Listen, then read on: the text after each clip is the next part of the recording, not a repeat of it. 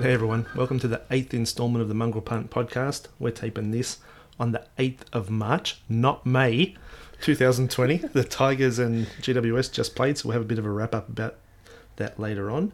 Just like to introduce the lovely Mrs. Mongrel, the queen of podcast preparation. I haven't prepared at all. I was busy baking a banana cake. It was pretty good too. There's plenty left. I'm pretty happy. Um, what's on the site this week? We've got reviews of every Marsh, Marsh Series game up there. We'll have the AFLW Round 5 game up tonight or early Monday because we're a bit short-handed with riders this week.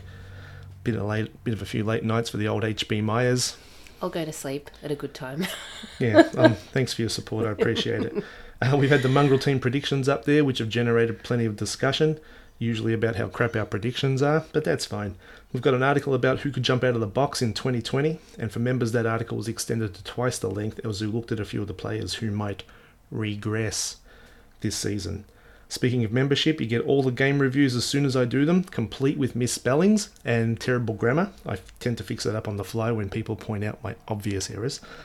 Um, so you don't have to wait. This week we published our player power rankings for the first round of the Marsh series as well. We'll be doing that again this week, and you can get an annual membership for for as much as 65 bucks or as little as 65 bucks.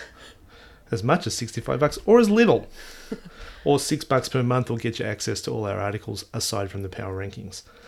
So, what are we doing here this week? We'll give you a bit of a Marsh series update, thoughts on the Crows and Suns, the Hawks and the Demons, the Power and the Dogs, the Eagles and the Dockers, and the grand final rematch, which just concluded between the Giants and the Tigers.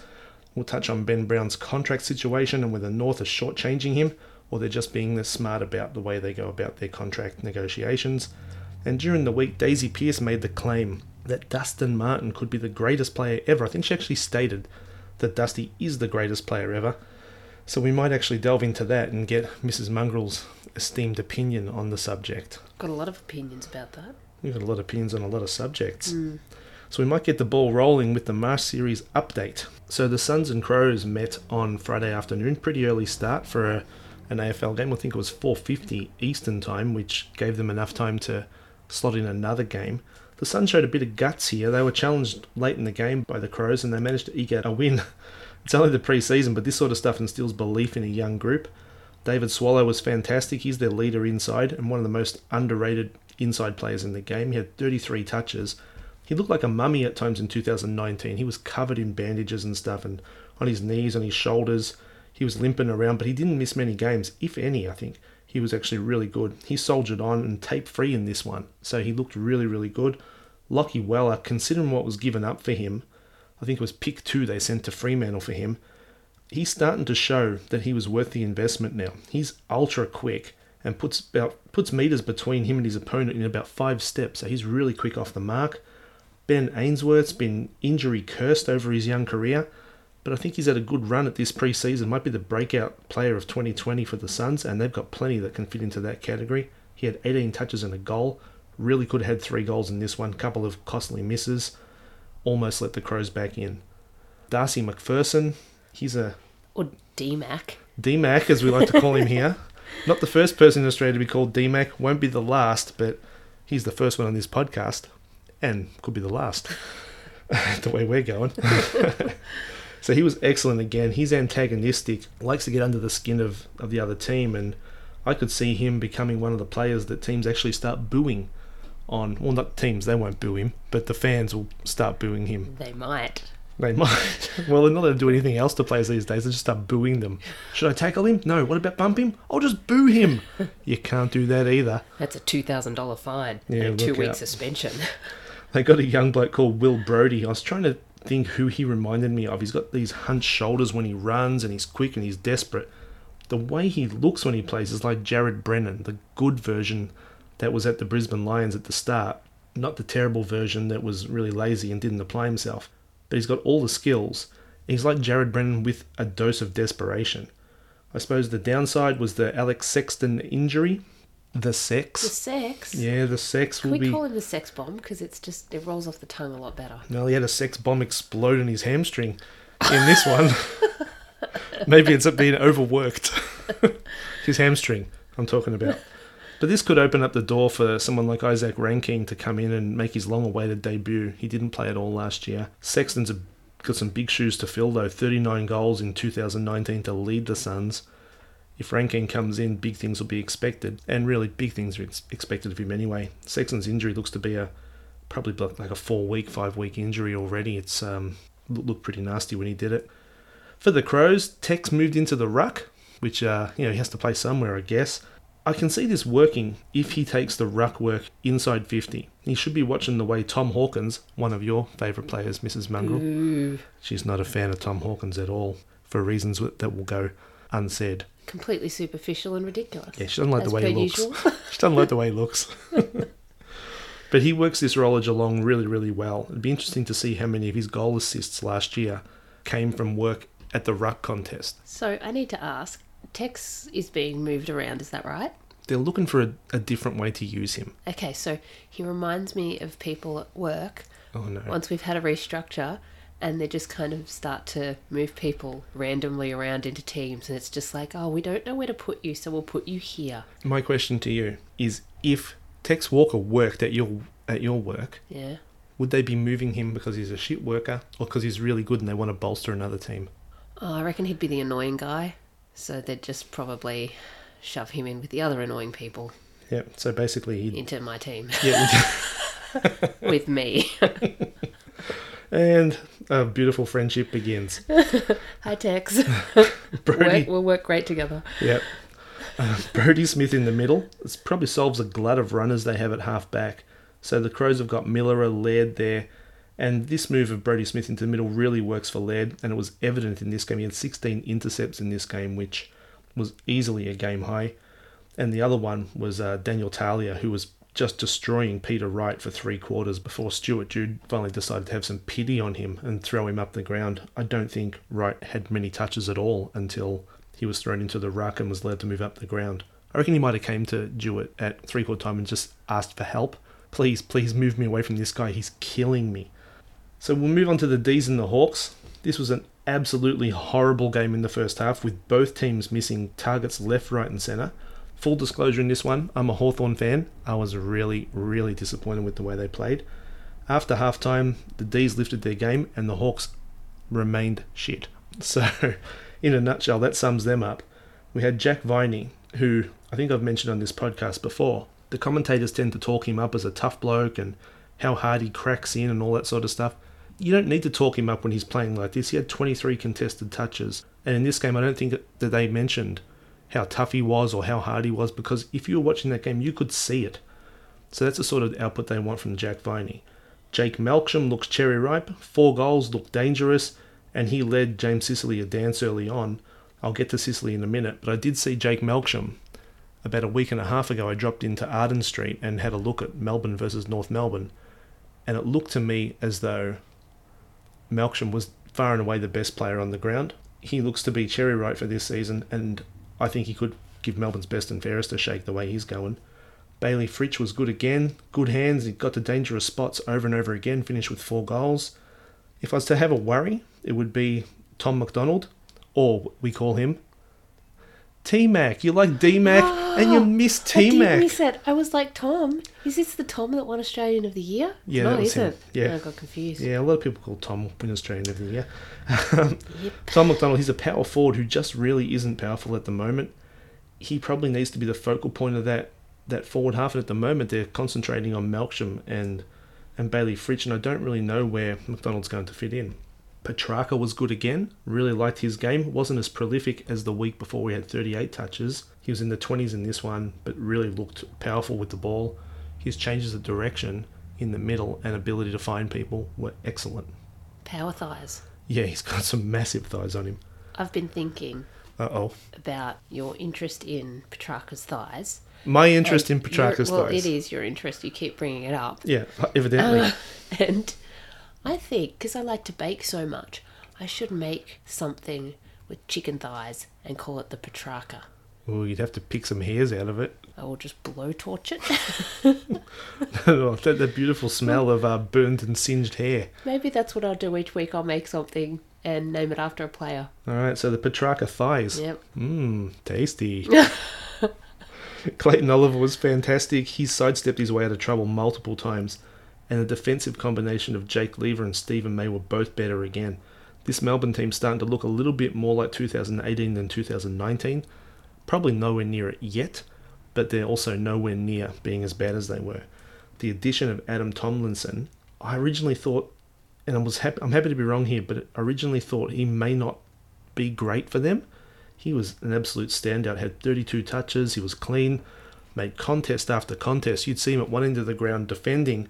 Next thing you know, the ball you know rebounds up the other end. There he is taking a mark or at least contesting. Both him and Ed Langdon played 90 plus percent of the game. The D's have added elite runners, and they look fantastic with those two in the team. Hawthorn, been looking forward to this one because uh, the player I apparently love, you believe I love him. Sicily. Uh, look, this is a love hate do love relationship. Jordan Lewis was on commentary, and he claimed that James Sicily was Hawthorn's best player. Now, Jordan Lewis has been wearing fancy glasses for the last couple of years. He does. He wears the oh. stupidest looking glasses. I reckon he lost them, had someone else's glasses on, or he sat on them and broke them. Because James Sicily was so far from being Hawthorn's best player that I I don't know what game Jordan was watching. He was directly responsible for three Melbourne goals due to his own stupidity. He looked lazy, he looked allergic to contact unless he was 100% sure that he would be the one initiating it. So at one point, the ball floated in, he kind of sat back and waited.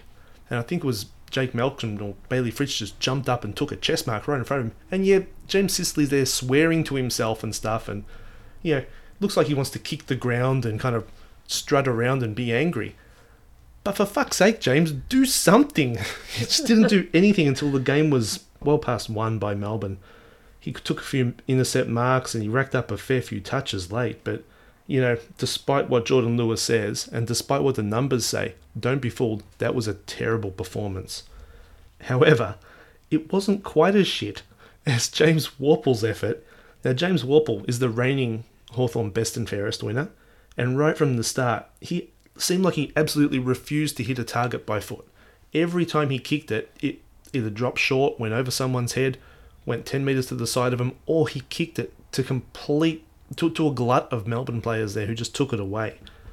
I know the Hawks fans love him. I'm a Hawthorn supporter, but his foot skills were appalling. On the upside, James Frawley was really, really good in defence. I'm not sure how much longer they can rely on him. Tom Mitchell, Wow, Tom Mitchell. Australian of the Year. Yep. Yes, he got through the game again, no injuries, looks to be getting his touch back, and Jonathan Patton has had a full preseason now, and that's a fantastic outcome for Hawthorn. They took a risk on him. He's come into the side, he looks the part, he attacks the ball well. Hasn't got the result yet, but I think at some point this year we're going to see him kick a bag of goals, and everyone will say, Wow, I can't believe they got him so cheaply. Not going to mention much about my old buddy Chad Wingard. He looks too slight for me and is knocked off the ball way too easy in a contest at the moment. I don't know what he can do. Maybe he has to be an outside runner. And yeah, I'm a bit lost. I, I expected so much more from him. I didn't. He's been looking rubbish and worse and worse for years. I don't even know how many years I've been watching football. No. Two. Okay, two years. Terrible. He just keeps getting worse. Oh look. Is it what's the tattoos? his hair, his face. I don't know. Yeah, look, I'm not the biggest fan of what he's doing at Hawthorn at the moment, but uh, hopefully Alastair Clarkson can get him to pull his finger out or put his finger in if that makes him feel better. I don't particularly care. The Dogs and Power was possibly the best game of footy we've seen in the Marsh series to date. I really needed to watch that after I saw the, the D's and the Hawks because they were terrible. Sam Powell Pepper worked really, really hard in the second half. When the game was on the line, he was throwing himself in. He had 25 touches at 72%, which is a wonderful outcome for him because people will question and say 72% effectiveness, that's not great. But last season he ran at 66% for the whole year. So anything above 70 for him, given he wins contested ball, is a really, really good outcome. I'd expect to see him in more more centre bounces this year. He looks like he's improved his tank, and I'm really hoping that he can make an impact because late last year it was looking like Port would be better off without him in the team. I hope the penny is dropped for him. Bailey Smith, your buddy Bailey Smith, who Bailey you, Smith.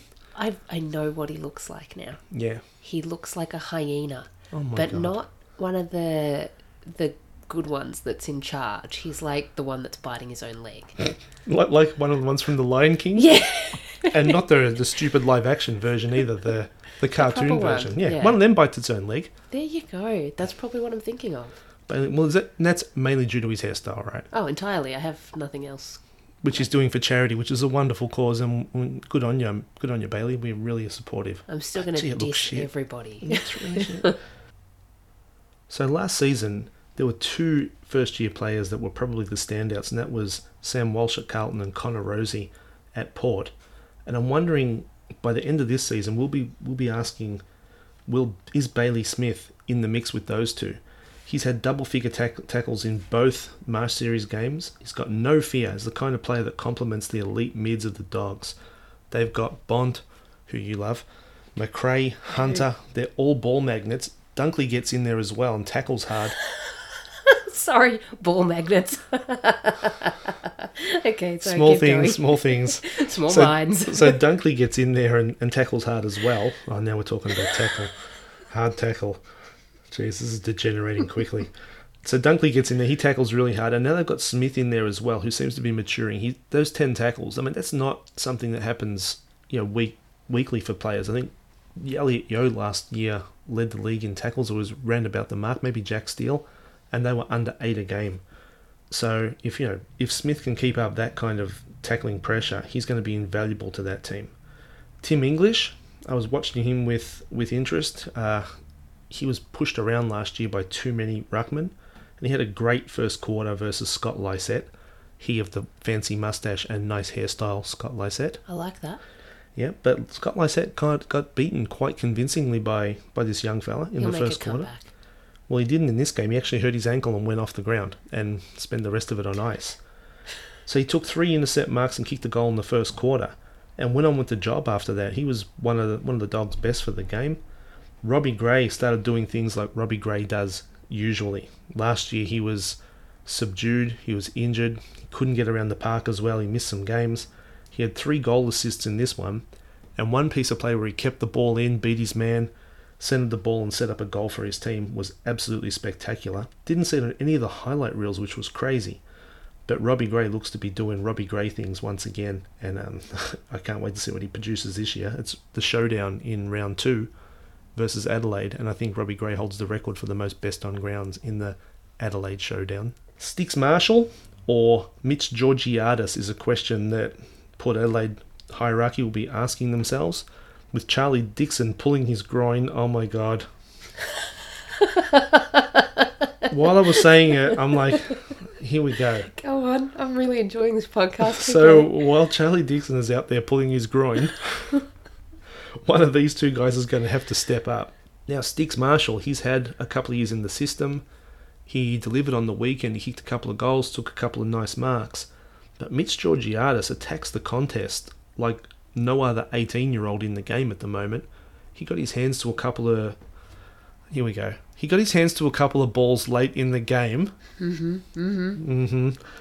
this is what he I love about football. He didn't pull down the mark, but what he did was bring it to ground and set up the set up the goal for his team. And the way he attacks it, you can see there's a bit of swagger about him. He's looking like a very very likely customer, and you could see him become a star in the next couple of years. He's yeah, there's plenty to like about him. So looking at the benefits of having both of them playing, so you get Charlie Dixon out. He was supposed to have this breakout year this year. He was supposed to be really really good. He's pulled his groin, Mrs. Mongrel. He's really pulled it. They're all pulling on their groins, aren't they? Well, not usually while they're playing. However, he's done it, and he'll he looks like he'll probably be touch and go for the first round. But it gives oh Jesus, Just shut up. yeah, can you just leave the room go. for a minute? So I, I suppose we, we might even get to see Marshall and Georgiadis play together, and if we do see that, they might uh, they might have Port Adelaide start thinking about their forward structure going forward. Finally, on this game, Josh Bruce, man with two first names, never trust him. He had uh, contested grabs, kicked four goals in his first game as a dog, and was absolutely fantastic for those guys. He's going to make life much, much easier for Aaron Naughton when he comes back. It's going to take a lot of the heat off him, and he showed that he can get to the fall of the ball, judge it in flight, and make a real difference for them. The Dockers and Eagles, the mini derby. You looked so excited when you said that then. I was actually very excited when I started to watch it, Oh. and I quickly realised that this was a really poor game. It was uh, coached to the point where it seemed to me both Adam Simpson and Justin Longmuir, not Longmire, Longmuir. Longmuir, Longshanks, Long Pants. Anyway, wore his long pants in this one. Uh, the, the, so Fremantle got up by you know at the death, and much much of this game was played between the arcs. No one took any risks in the first three quarters. It was really a it was, it was a really poor standard game. Uh, the defense dominated. The Eagles got the jump in the last quarter, and then the Dockers went bang with five straight goals. I think and Liam Ryan had an almost game. He looked like a match winner. He looked like the only dangerous player on the field at some points, but he just failed to deliver. I think he ran at twenty something percent efficiency for the game, which kind of doesn't tell the story of his game. He looked like he could take it over. And in the last couple of seconds of the game, last 30 seconds of the game, he actually got his hands on the ball, ran into the open goal, and a lunging tackle by a young bloke named Adam Cerra just knocked him off balance and he kind of handballed directly to one of the Fremantle players who cleared it. I think was Brennan Cox. Oh, look. I'm trying hard. You're to... trying hard. These players aren't making it easy for you, are they? They're making it hard for you. I think we're going to get like a an M15 rating on this podcast. See, this is why Sexy Land should sponsor us. It is. Sexy Land, we don't want materials. We'd like money. It'd be great. So Adam Cerra, who, yeah, many, including myself, think will have a breakout year this season. He really put the big yards in and, and grabbed hold of Ryan just as he was about to kick for goal. Probably saved the game for Fremantle in the wash-up. It doesn't mean a hell of a lot, other than the fact that they walk away winners rather than losers in a practice match. Schultz! Oh my god. Sergeant Schultz! Lachie Schultz! He channeled, channeled a bit of Hayden Ballantyne again, second week in a row, and I reckon he's secured his round one spot in, with his Marsh Series performances. He gets under the skin of the opponents. If he plays 15 to 17 games, I reckon he could be one of the most hated players in the league by the end of this season. People just don't seem to like him. People want to knock him over. He seems to be pretty happy with this. So Greene and Sicily have a new bit of new competition. Lachie Schultz rising up the rankings quickly, like the mongrel punt up the podcasts on the day we release, and then it drops down dramatically after that. anyway, like Schultz has been fantastic for them. He was uh, he's had a really good Marsh series. If he doesn't play in round one, I'd be really really surprised. Griffin Logue, who sounds like a bit of a fantasy character. That's such a great name. Not a sexy land fantasy character, more your Lord of the Rings kind of character. He had the job of stopping Josh Kennedy, who kicked six goals last week, and he really took the points in this matchup. Logue was the winner in every facet. I'm not sure how many touches Kennedy had in this. I think maybe two or three. He did kick a goal due to a hack kick inside 50. He took a mark, kicked a goal. But really, Logue's doing a wonderful job back there. He's holding this defence together with clag and duct tape at the moment. Duct tape?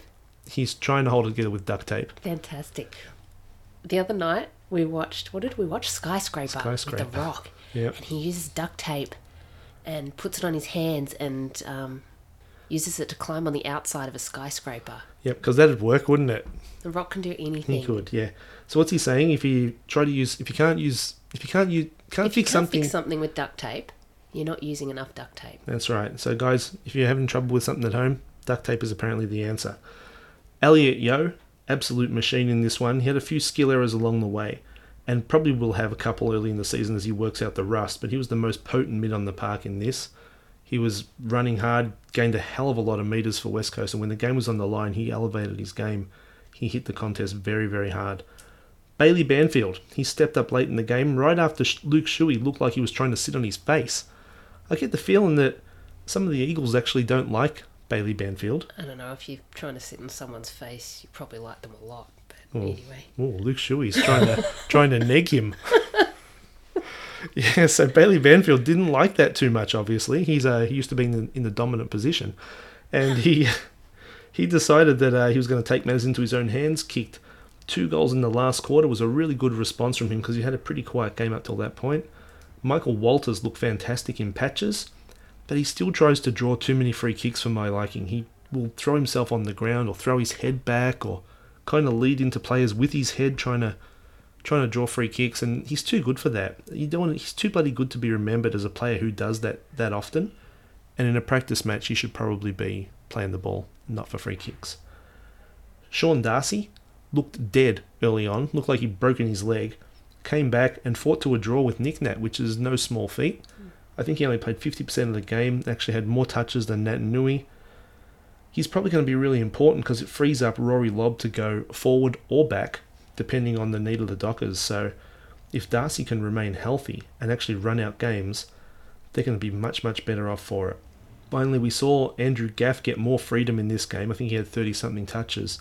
This is mainly due to the addition of Tim Kelly to the mix and allows him to play a couple of touches outside the contest.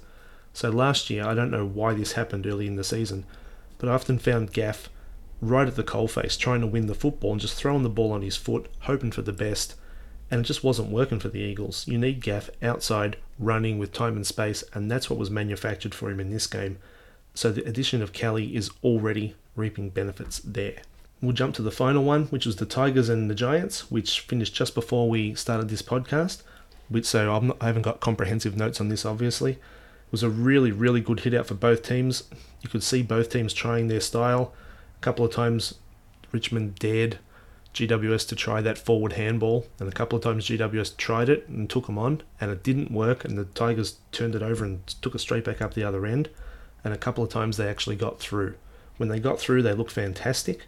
Toby Greene, arguably best on ground in the bushfire game, was best again today. He's ready for a massive season this year. 20 something touches, 5 goals, and it was him in the last quarter when GWS were being challenged. He kicked a couple of goals back to back and really pushed GWS to the win. Josh Kelly got a heap of it, but just tended to blaze away inside 50. He probably needs to get a bit more composure, lower his eyes, and start hitting targets. There was a couple of times he just kicked to three Richmond defenders on one player. Nick Haynes was a bit iffy early, but rounded into the game beautifully and became that reliable halfback marker. Stephen Coniglio looks set for a big one as well. 32 touches, a couple of goals. Could have had three, but hit the post late in the game. And a young bloke. Look, I'm, I'm getting ready to say his name. I dare you not to be silly. I dare you. His initial is I. His surname is Cumming. Fuck. Yep, his name's Isaac Cumming. He really put his hand up. Oh man. He really put his hand up for a round one selection with 11 intercept possessions. He had 22 touches and 10 marks. And what Sam Taylor was doing last week for GWS, he was doing this week. So he was wonderful. Fantastic to see a young bloke put his hand up again and make a name for himself in this GWS team. It's not an easy team to break into. For the Tigers, Dustin Martin was huge early. He finished with 24 touches, 2 goals, 2 10 score involvements. He's the only bloke who had double figure score involvements. When he gets near the ball, good shit happens for Richmond. I think that's an understatement. They've got players who are fantastic at pressuring, but when Dusty touches it, great things happen. I really like Trent Cotchin's attack on the footy at the centre clearances. He won a heap of them, and his tackle on Coniglio late in the game was absolutely perfect. Prestia was really good too. I think he set out most of the last quarter. He had eight clearances to three quarter time. Didn't get one in the last quarter. I'm pretty sure he didn't play much of the game. The Mark Sydney Stack took using Toby Greene as a step ladder. It's a pity that this wasn't in the home and away season because it would have been a contender for Mark of the Year. It's on the Mongrel Punt Facebook page if you apparently live under a rock and you haven't seen it yet. Jack Riewoldt did not look good in this game. He played 40% of the game, had five touches, and just didn't look like he was going to get near it. Probably lucky he didn't give four or five free kicks away as well. I think he got a pretty good run from the umpires. And the last thing on this game, Jeremy Cameron, I think inadvertently kneed Kane Lambert in the head. I don't think he has much to answer for. It looked like they were both going for the football, went over the line. Cameron's dropped to his knees to kind of come to a stop, and he's clipped Lambert in the jaw on the way through.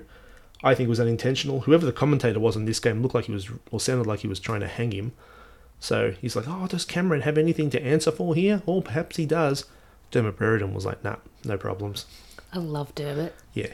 You could Dermott Brereton could shoot someone, or someone could shoot someone on the field, and Dermott Brereton go, well, you know, you know, he was probably trying to shoot a deer, and the guy just jumped in the way, and And I'd be like, look, Dermott's right. yeah, Dermott's right. So we'll have the other reviews from this roundup. Uh, There's a game happening as we speak, and we'll jump on that, jump on that, and have reviews up this afternoon or evening. We want to talk a bit about the Ben Brown contract at North Melbourne. It's being reported he wants four years, and North Melbourne are offer him, offering him just three. I can't understand what North's tactic is here, and why they would play hardball with a guy who has been so consistent for them. He's kicked 60 goals in each of the last three seasons and is the only player in the league to have done that. Are they in danger of him just kind of going, I don't really want to play games here. I'm going to look elsewhere. Well, I, I, Or look at, somebody just coming and poaching him. I look at Ben Brown as someone who is North Melbourne at the moment. So North Melbourne through and through. I think he would really love to re-sign with them, and I think he has every right to ask for a four-year deal, given the output he's producing at the moment. So he hasn't won a Coleman medal, which has been unfortunate. He's been second the last couple of years. He hasn't made the All-Australian team, and you could argue he was absolutely robbed last year of that. They threw Tom Hawkins in there, which made your blood blood just boil. And maybe that's that's what they're looking at. Well, he's a he's a really good player. He hasn't really gone to the next level just yet. He's 27, so by the time this is finished, he'll be 31. It, this is his big earning years right now. So I'm not sure what why North are playing hardball with a loyal club servant. I'm sure if Jordan De Goey became available, they'd have no problem offering him seven or eight years to get him over. So I'm not sure why you dangle a carrot like that to someone outside the club, yet fail to to give respect to someone who's at your club and toiling away already. Staff retention. Nobody does it well. yeah, we don't need to put effort into him. He's already here. He's here. Yeah, don't worry about him. The other thing that came up during the week was a comment from Daisy Pearce, who decided to come out and state that Dustin Martin is the best player to ever play the game. Daisy's obviously watched a lot of football. She's 31 years She's old. involved with a lot of football. Mhm. How the heck could she say something this stupid? Look, part of me thinks she's just she's on radio, she's fishing for something to say. She really wanted to ram home how good Dustin Martin is. And to be honest, in 2017 he had a he had a year that is right up there with the best ever. So he won the Brownlow that year, he won the MVP award, he won the Norm Smith, Tigers won the grand final. He was kicking goals, he was doing Dustin Martin things. It was probably on a, on a, on a, upon par with the 1977 year that saw Leigh Matthews average 27 touches and 3.8 goals a game. Matthews came out and said that season from Martin was the best he'd ever seen, including his own work, which is just him being magnanimous, I suppose. But to give you an indication of how good Matthews was in that season, last year, Jeremy Cameron averaged 3.2 goals to win the Coleman medal. In 1977, Matthews averaged 3.79 goals a game, and he didn't even play forward for the majority of the time. He'd drift into the midfield, similar to what Martin does now. And when he'd go forward, he'd just kick bags of goals. So if you put out names like Leigh Matthews, Wayne Carey, Gary Ablett Sr., and even your buddy Gary Ablett Jr., Ugh. I'm not even sure Dusty features above any of them. And if you asked him, I'm sure he'd probably say, Look, I've got a bit of work to do yet. What could he do, I wonder, to actually put himself in that frame? Why haven't you put Dermott on the list? You know I'm a Dermott Step fan. carefully. You know I'm a Dermott fan. I had his poster on my wall when I was a kid. And maybe into about like 17 years old. Who knows? Let's delete that bit. but Dermott, Dermott spent too much time injured and too much time suspended. So at his peak, he was he really, had really so good. much flair. He did. If it was, if he was in the Flair Olympics, he'd probably be a, a multiple gold medalist. Look, greatest ever is beyond stats. Thank you. Well, he did ride his motorbike up to the Metro nightclub doors once, got off and just walked straight in and left his motorbike with the bouncer. It's a pretty Nuts. impressive effort. No, it's ridiculous, but I love it. Well, he had a blonde so mullet. dumb. You can do So that. dumb. you could do that in the 80s and get away with it. So, yeah, I, I don't know what Dusty would have to do. I think if he wins a third Norm Smith medal, he's at the point where he's in the conversation. If he wins a second Brownlow, he's in the conversation. If he has another year like 2017, his case is really, really strengthened. So if Daisy had said Dusty could be the greatest ever, He has the potential to be. he has the potential to be the greatest ever, that would be totally a legitimate thing to say. he's in the frame at the moment. The way he's traveling and with his record over the past few years, if he was to continue that for two to three more years, he'd definitely be in the conversation. You couldn't really dispute the fact that he's one of the greatest at that stage. Hmm. Well, there you go. So, Dusty, not in the top five for I us. just don't like anybody saying that someone's the greatest ever without having a little disclaimer about Dermott. Anyway, carry on. Well, Dermott, if you're listening, Mrs. Mongrel, bit of a big fan, has you number one in the greatest of all time rankings. Take that, Wayne Carey, Gary Ablett, and Leigh Matthews. Get out of here. Yep. Guys, well, I'm going to head off and work on the rest of these game reviews. Thanks for joining us this week, and we'll have the season preview up next week. It's going to be a big, big, big week. Thanks for joining us. Cheers.